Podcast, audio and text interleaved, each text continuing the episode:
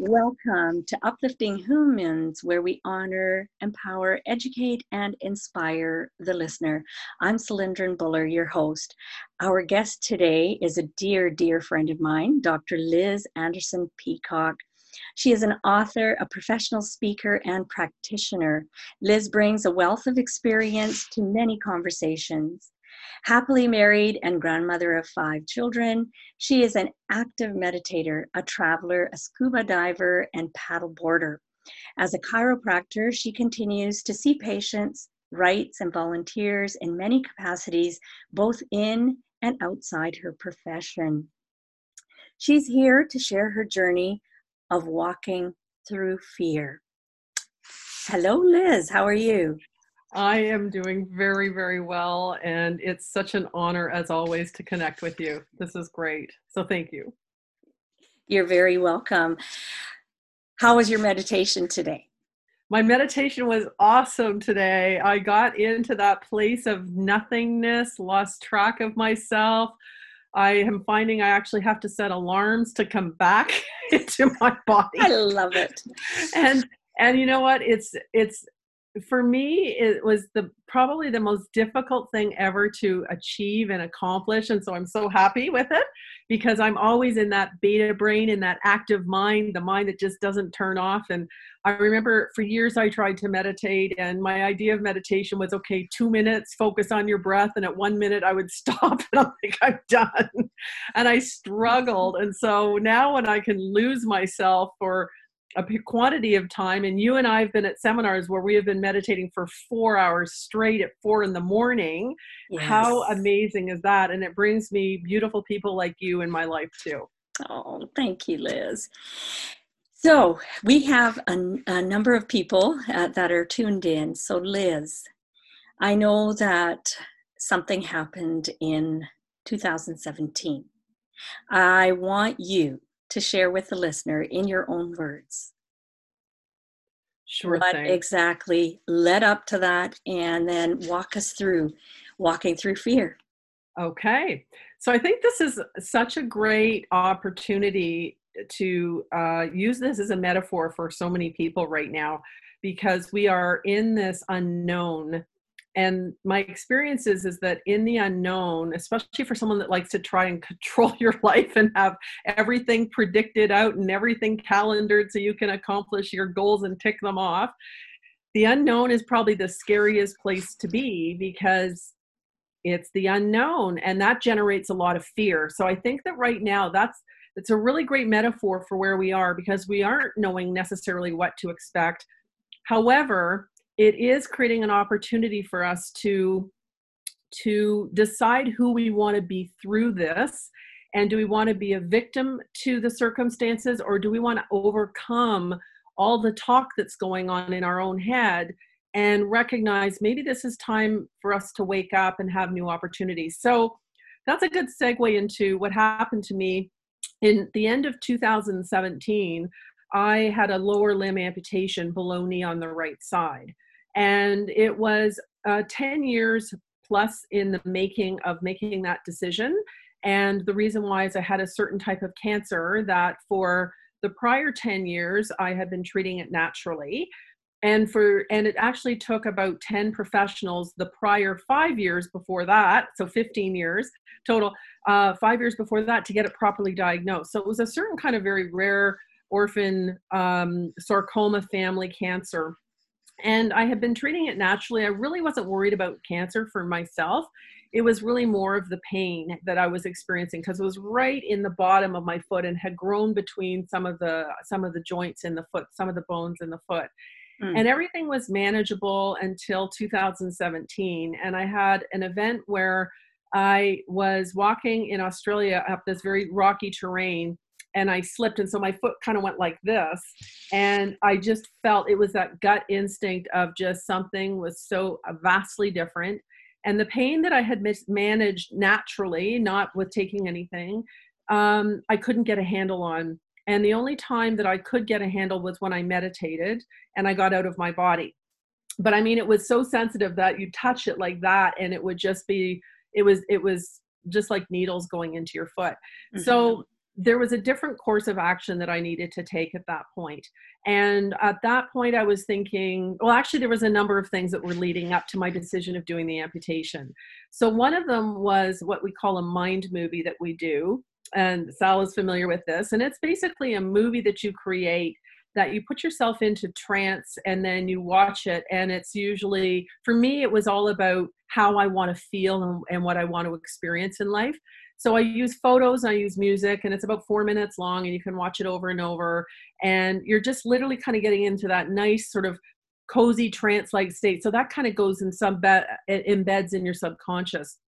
And it was all of a sudden I realized that the photographs that I had of me in this mind movie that represented joy and wholeness and freedom, with the way the photograph was taken, you could not see below my right knee. It was hidden. Ooh, interesting. Now it was obviously very interesting. Photo, but yeah, it was it was hidden.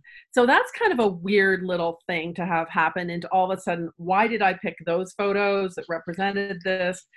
So that was number one. Number two was we were meditating. I remember a, at a workshop in Portland, Oregon that August, and we were like literally in this field of nothingness where you aren't a body you aren't a person you're not a personality. There's there's no you don't have any sort of regular senses there. You're just an awareness uh, in this void of nothing. And i was getting into this spot of just feeling like I would say I was encompassed with this amazing love, this field of love, except it's not me because there's nothing, there's not a me to be. It's sort of my awareness is infused by this feeling of absolutely being taken care of. And I had a message at that time that came to me, and it was the universe is safe. You're so much more than a body part and i really lost it after that. I was like it was wow. i mean i felt really safe but i was just like oh i hadn't really entertained making a very different decision. And then i was sort of on and off and on and off in making my decision still hadn't fully committed.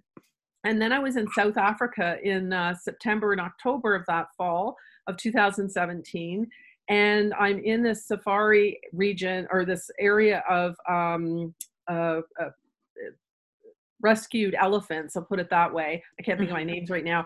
But this one elephant comes up to me and he's like 18 feet tall. He's four tons. He's got these cross tusks absolutely exquisite. And this elephant and i are having this moment and all of a sudden i have tears rolling down my face and i'm just feeling like this connection to this elephant and i find out later that elephants are very intuitive animals. Hmm. So I'm connecting with this elephant, and I get this message from this elephant, literally, that wasn't um, definable in the moment, but it was later. And it was universe is safe, let it go. Or let go, let it go. I think it was more let it go. And after I'd had this sort of moment with this elephant, I asked the handler, I said, why is this elephant in this sanctuary? And he said, well, the end of this elephant, African elephants have two extensions off their trunk and on one of the extensions, he had a plastic bag that worked like a tourniquet, and he had to have it amputated. Ooh, okay. So, what Connection. Like, yeah. what is the likelihood of me coming up to an elephant and or he coming up to me, whichever, and that's what happened, and that's the message I get. So I took those as all inspiration that you know what i'm going to be fine on the other side and when i started meditating on really the feelings that I wanted to create in my life joy, grace, peace, wholeness, vitality.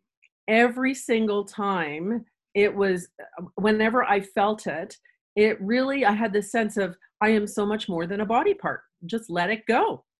So I ended up going in for my amputation, and uh, and believe me, it's not an easy thing when you are signing a consent form that basically is saying i give you permission to remove my lower like below my right knee it's kind of yes. a weird thing but yes. what i can tell you is that going into it i absolutely knew that life was going to be better in this unknown on the other side but part of my lesson was letting go of how i had to control it on the other side control how things were going to show up, when things were going to heal, when I forced myself to do exercises and stretches and all these other kinds of things.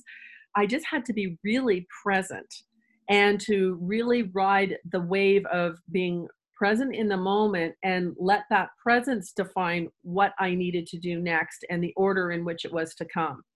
And so I literally meditated that morning when I went in for my amputation. I had my amputation. I did all sorts of things differently. I mean, I had an epidural. I uh, started doing, you know, tuning fork on my spine to to deal with pain gating. I did mirror therapy. I did a lot of very different things than are very out of the box for what normally people would do. But I can tell you there was sort of three very interesting things because I had asked a number of friends. I said, "Can you hold space for me to meditate when I'm in this, you know, the surgical moment?" And I just want you to see wholeness and vitality, love, grace, and joy, those kinds of things. And the the song they played when I went in for my amputation was Faith. My sec the names of my second and third nurse in the amputee hospital, their names were Grace and Joy. like I can't make this stuff up. It was just so bizarre. And I literally was, I don't want to say I was laughing, but I was really laughing on the inside and I had to constantly catch myself, but it was much easier than before with running back into what I kept saying my old Liz. My old Liz would have wanted to do let's, you know, let's get this prosthetic made as quickly as we can. Let's get upright as quickly as we can, you know, that sort of thing. And it was trust that you're going to know when, trust the people that do this all the time. Still ask questions. Don't be silly about it because I did have there were some errors that did occur had I not asked the right questions. And, um, but it was really an amazing scenario. And also catching myself from not getting frustrated. So there was a couple of moments where there was lovely teaching lessons that I normally would have been totally frustrated. And it's like, you all of a sudden, if this is you, you're looking at you making this decision, going, that's not my new me, that's my old me, stop it, and reset. So mm. I for me, it's been a journey that has been so absolutely amazing because everything has shown up better than I would have anticipated, sooner than I would have anticipated, and in the most unanticipated of ways. That's the best way I can put it. Yeah. So a Amazing. lot of people will go, "Oh, you poor thing, you had an amputation." I'm like, "Hey, best thing ever." you know, like, yeah, crazy. Yeah. So tell us a little bit more, Liz. What was the family going through? This was really interesting. So my husband had a really tough time because he's a very protect, you know, protective male. He likes to fix things like men generally, you know, that sort of old school of a 70 year old man. They like to fix things. They like to take care of people. And my husband's very much of a caregiver, as you know. He's so compassionate. Yes. And this was something he couldn't control. And for him, the hardest thing was when I was actually having the surgery because they did not inform him that there was a two hour delay in me going in. And they didn't update him saying, no, Liz is fine. You just, everything's been delayed two hours. So he was frantic. Mm. Because I knew he was stressing over it, I did have a few friends connect with him throughout the day, check in with him to make sure he was fine. And finally, when they let him in uh, to the room, literally one of the nurses said, oh you're going to go meet your daughter.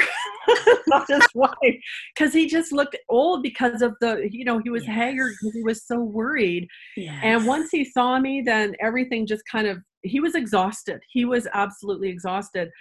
And we went in it together. There's no question as a partner. And he knew that uh, he was in for me being at home for a while and and figure we're figuring it all out. We're figuring it out together I had done a number of things beforehand. So had he with, we prepped some like the bathrooms for making them from, you know, ability to disability abled. Uh, we moved some things around that way. And I did lots of frozen meals before I had my amputation and, you know, prepped a lot of those sorts of things. So it was, um, it was difficult and what made it easier was involving him through the journey and letting him take over certain things that um, gave him a sense of uh, being able to help and control and those kinds of things too. Isn't that something that's so nicely put? Because you know the male the person that's going through it you know is going through it not having a choice and yet the person the observer that's in your life just like when you're giving birth, you know, it's so traumatic for the male who is in that room watching you morph into this incredible person. Um, no i and i and i know he's just a wonderful man. You couldn't have had uh, anyone better on this journey with you because he he is a very loving caring individual. Now um, speak to us about you know there's so many challenges at the physical level mental level emotional level what was the toughest for you um you know it's really interesting i mean there's obviously the I have a physical change. I you know I say I like to say I'm an amputee, but I'm not disabled. Is how I think of myself. So there's the obviously physical thing is I do not have anything below my knee. I have my knee, but I don't have a foot and I don't have an ankle. And so I think of it as in the morning I put on my sock and my sock happens to be my prosthetic.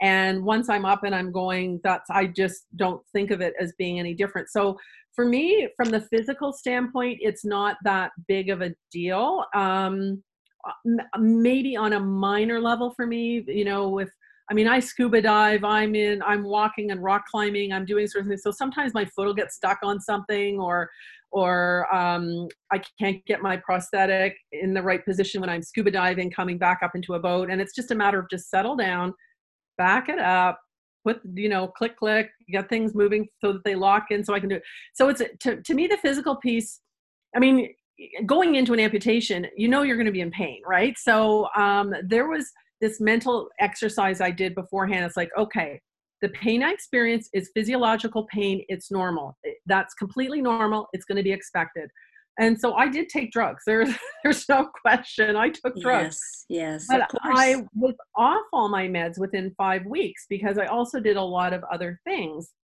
And I haven't been on any meds uh, for pain control or nerve pain since because I do different things that are uh, would be considered very unconventional. And so for me, that really was not the issue. I would say initially the toughest part was probably dealing with the uh, slowing down mentally of what I was able to do. In that, um, my physicians all said, give yourself six months. And I'm like, oh, okay, six months for me is a lot of time to not do anything. And the window there was very difficult because I had a lot of people that wanted me to come out and speak and speak to what was going on and the changes I was experiencing. And I wanted to say yes, but I committed to myself six months. So there was a lot of no's in there, and that was very hard for me. And I think for many people, it's hard to say no, especially women, it's hard to say no. And that was a really great lesson because I was really empowered and proud of myself for saying no, honoring what I said I was going to do. And some of the people I said, look, I've committed and I will not say no or say yes until six months and that will be you know the end of may. And i said if you still want me as a speaker come back to me then and i will let you know yes or no all right? But you need to i need to honor myself in that. So nice. i think that was a really big one for me. Um spiritually was awesome because i think i went into it in a really good uh frame of mind on as i said as i was meditating every day i was doing i call it doing my inner work and really monitoring where my thoughts were and uh, consuming information that i knew would be beneficial. And that's another key piece right? Is what are we allowing in through our ears our eyes uh, the energy of the people around? Um, and, and actually this is another funny story because I think this is this goes to the whole thing that it's so easy to get into the negative. And before I had my amputation, I literally only fully committed two days before. And I wanted to let all my friends know I didn't want to forget anybody and, you know, have someone's nose out of joint. And at the same time, I wanted to be very clear with what I did want. So mm-hmm. what I mm-hmm. and what I didn't want. And so I actually posted to YouTube and put it on my Facebook and things like that on what I did want. And I said exactly what I was going through, what would be helpful for me is pray, meditate, see me well. You know, these are the things peace, love, joy, faith, wholeness, gratitude, you know, all of this. And I said, that's what I want you to hold the space for me. And uh, and and if it's anything other than that, please just don't connect to me. Just don't connect. Nice. And yeah. I'll tell you, I opened up my heart, and it was feeling like it was going to burst because everyone was focused on the good stuff, right? and it wasn't the negative stuff. So I knew I was upregulating in ways that most people don't. And I think, again, we know that for many of us, uh, when we get into survival modes, like many people are now, we get, we contract, right? We start to go, we become the, the victim, if you will, we become the hunted, if you will, because we're looking for the, the foreigner, the foreign, uh, the, the, the predator and the predator comes in many different forms i.e a banker not you know not truly but i figuratively you have bills to pay you've got food to get you got toilet paper those are all predator right? Those are yes. all things that are on the outside. And so when i started to meditate and really come from this inside out of the nothingness i'm saying i'm drawing i'm going to say i'm drawing energy from this this field of intelligence this quantum field it was a very different feeling. And uh and right now even with this whole scenario we're in i'm in a very different feeling than most people are than many people are but not my friends. My friends are all in very similar feelings that we are. Yes, yes. Well, I mean, it's amazing because, uh, you know, obviously physically you were going through something, but thank God for your other pillars, you know, your mental stability, your spiritual practice, and of course, that really helped with the emotions. Um, I can't, I cannot um, imagine what one would go through, but how would one actually explain afterwards? to the grandchildren because I know you're just such a giver when it comes to your grandkids as well. Uh, what kind of questions did you have to face, and what was your explanation? Oh, those are that's a great question. Well, you know what was interesting is um, I went through it with them before I actually had my amputation, and I, I because they were smaller, the younger ones, I just said I'm going to get a robot leg, which is going to be like so cool, you know? Nice. And um and so and I said, Do you have any questions? And and so the questions that came after were very natural questions on does it hurt? You know, what do you do with it? You know, this is a good one. Where did they put your foot when they took it off? And I'm like, I actually don't know. I do know. I mean, they would have dissected it and looked at the pathology and then they destroy it and, you know, all that sort of stuff. But it's a great question for a kid. And one of them, I teased one of my grandsons and I said, oh, they put it in the foot drawer. and then he's looking at me serious. I'm, I'm just kidding. I'm just kidding, you know? And so that was fun. And, um, you know, it was really just uh, literally honesty is, was the best thing. And, uh, what else? Uh, when I finally had my prosthetics, it was really cool. I said, "Go ahead, step on my foot," you know, and nice. um, yeah, so we had a lot of fun with that. And then when I started seeing patients, because I see children, it was the same thing. And I had a lot of fun with them as well because I would I wasn't hiding it. It wasn't and the parents all knew, of course, because we had to stop care for people for a while while I'm having this done.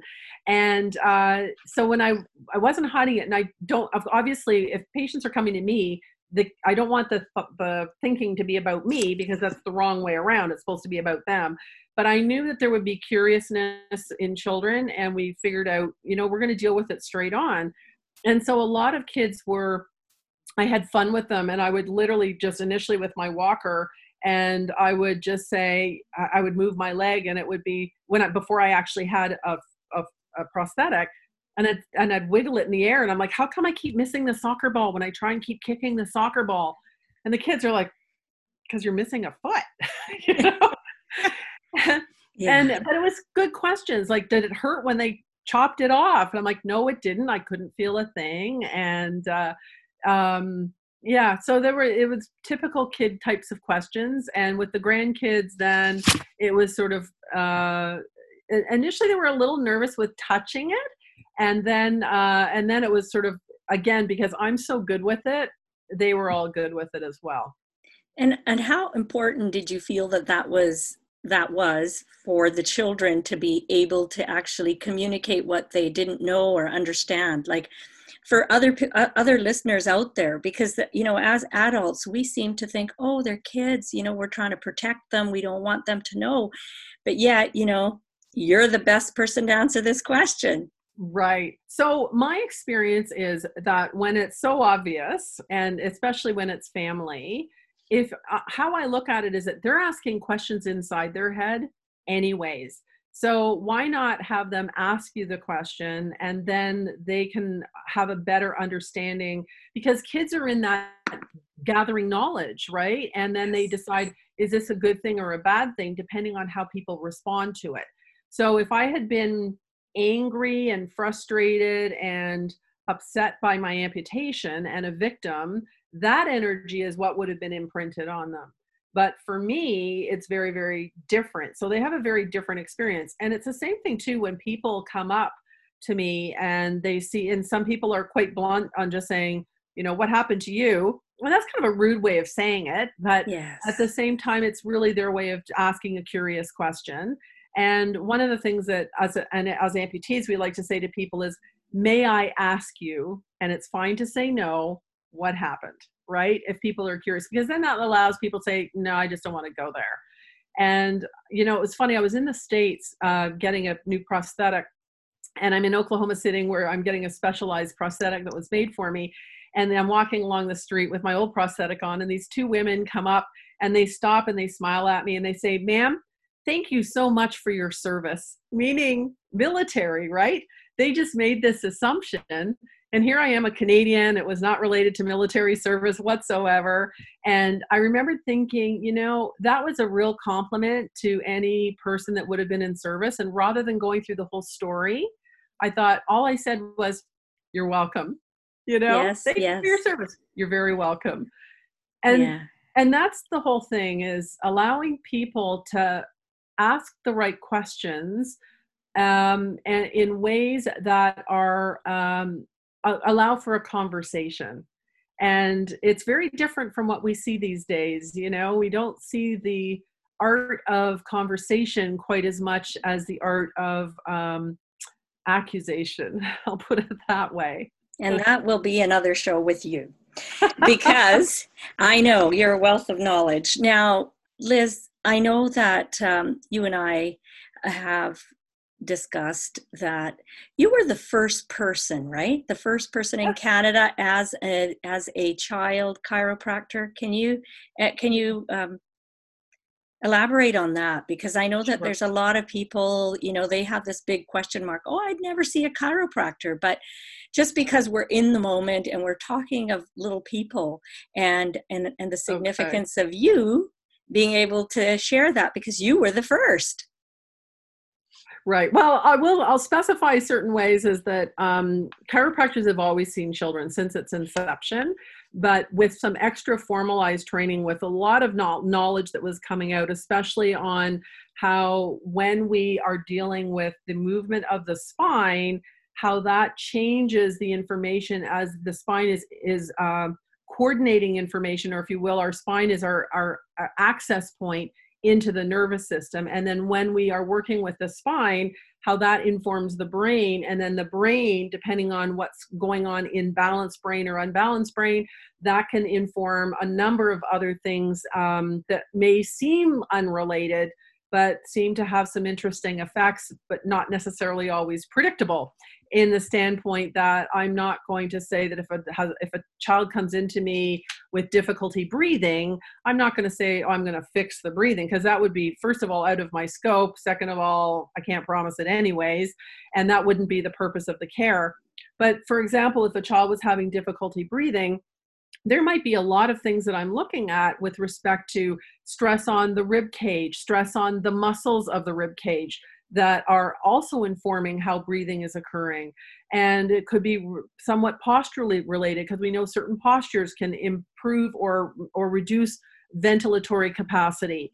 Um, it could be related to some movement issues with the ribs and the spine itself. And then it can also be related to how that brain is also functioning with respect to a couple of other things. So there, it's a fascinating thing, and we are critiqued a lot. And I would say that we're critiqued most oftenly because it's people that are unwilling to have that deep connection point and or go through the lessons uh, not the lessons the education on why we do what we do as chiropractors and so a lot of it is really to allow the body to uh, interpret and respond to the world through a healthier nervous system and that may be facilitated through manual therapies that we do it may be facilitated uh, with sort of diet and nutrition. It may be with more sort of some mental uh, mindset work and things along those lines. And it may be very much you're doing a lot of co cross um, cross care with other professionals that specialize in certain areas, OTs, PTs,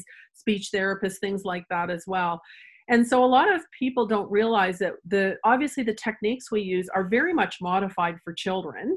And uh, we do a full history, we do an examination, we have a report of findings, we go through inform, informed consent, what to expect, what are what's the purpose of the care, what are the outcomes we're going to measure, and then if everything is a go, then we will do the care, and then we measure the results as we're going forward.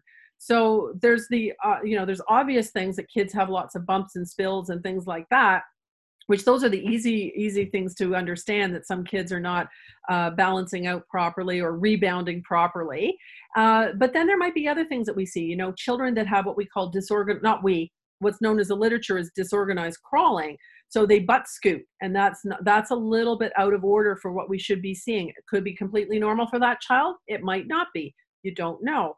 Could be that you're seeing a child breastfeeding on one side but not from the other side and that might be related to the head not being able to turn properly.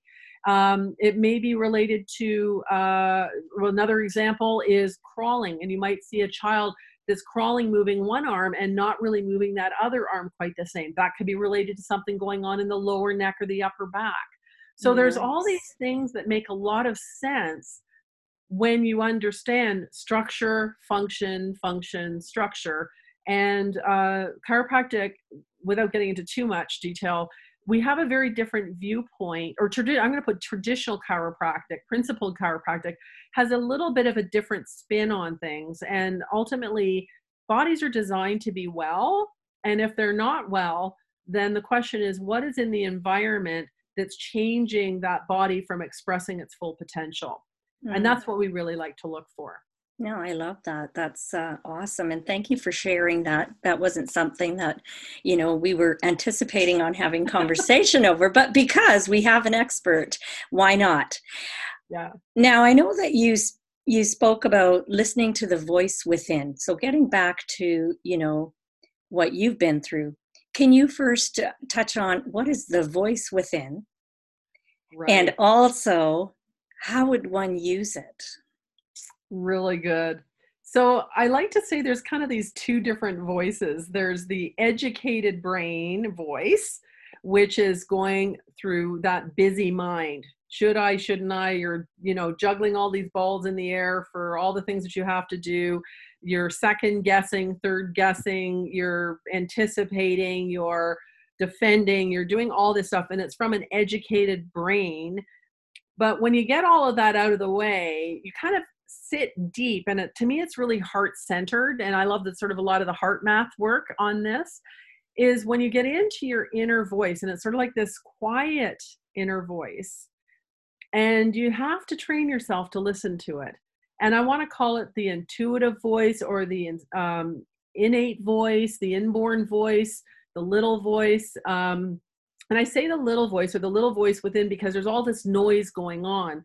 And that's what we have to tune out. So whether it's you're tuning it out to get this inner voice coming through to you, um, when it sort of speaks to you, it's a matter of maybe through meditation. Some people it might be doing breath work like your Kundalini or Wim Hof method or whatever it might be that way.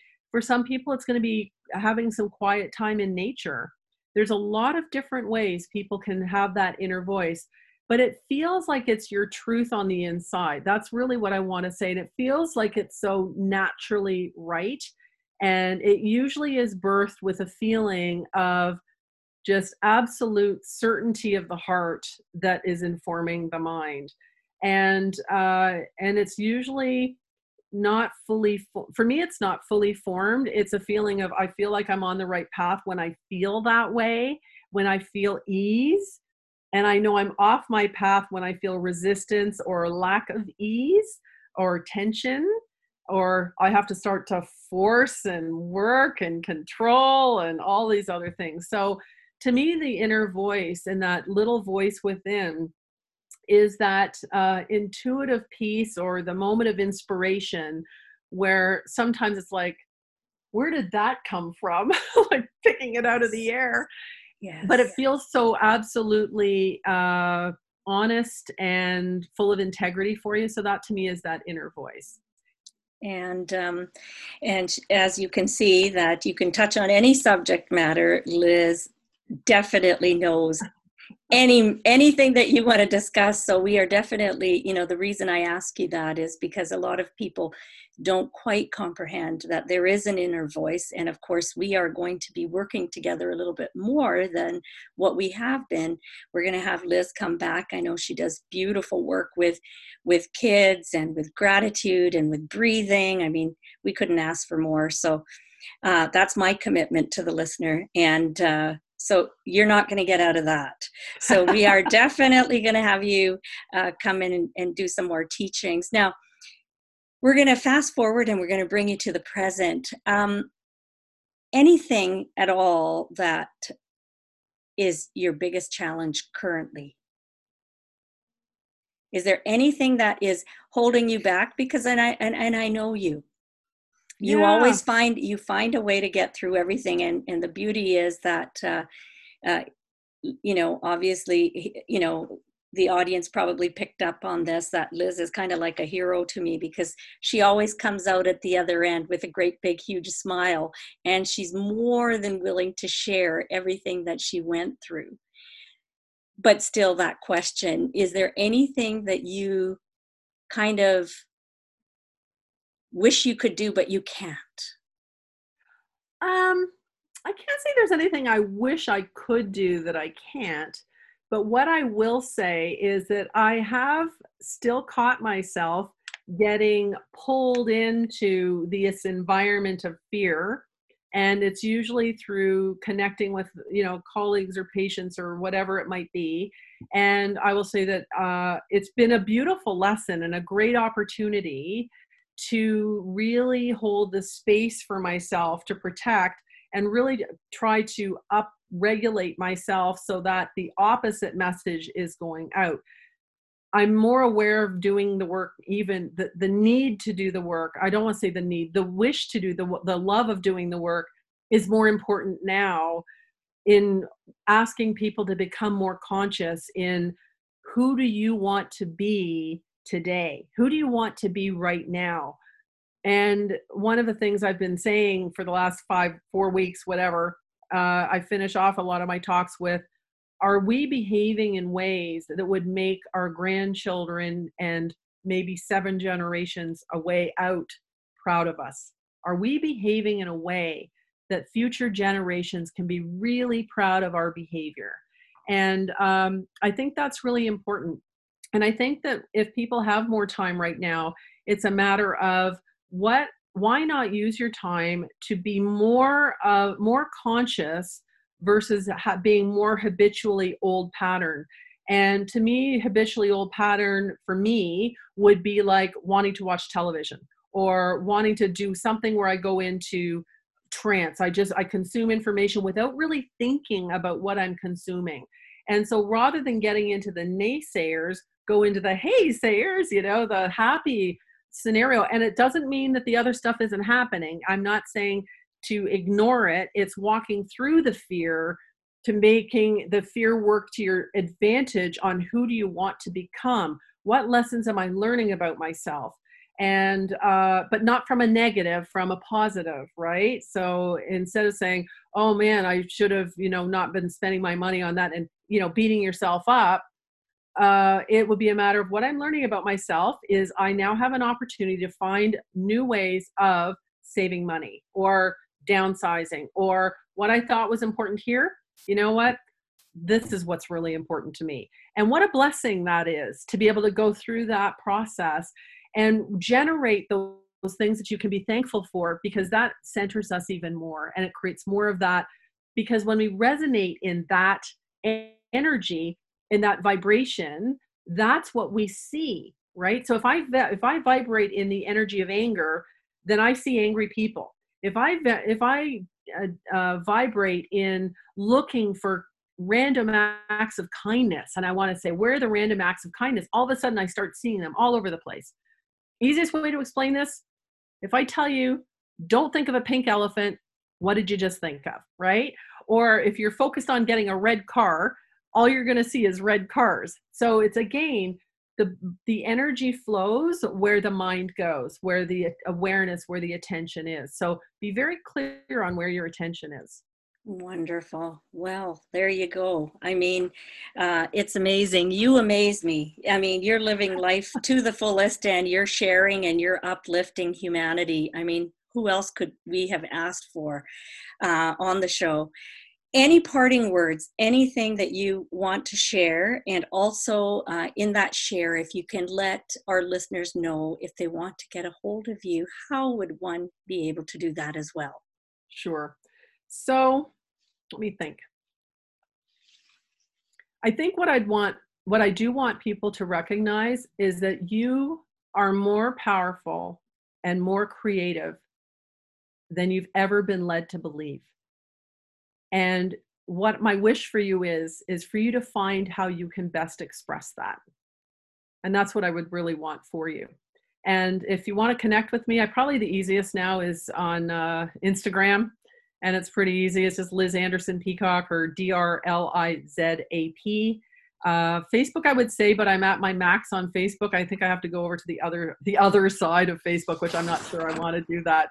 But um, Instagram's certainly very easy, and uh, just let me know who you are because I don't necessarily reply to everybody because there's some interesting characters out there. oh, definitely, definitely. Well, thank you so, so much. And uh, that is it for today's show. We definitely will have uh, uh, Dr. Liz back. And of course, I'm Cylindrin Buller, your host of Uplifting Humans, where we honor, empower, educate, and inspire the listener with real stories and expert advice please do share. Please also join our Facebook group and spread the good word. And you have yourselves a wonderful day. Thank you.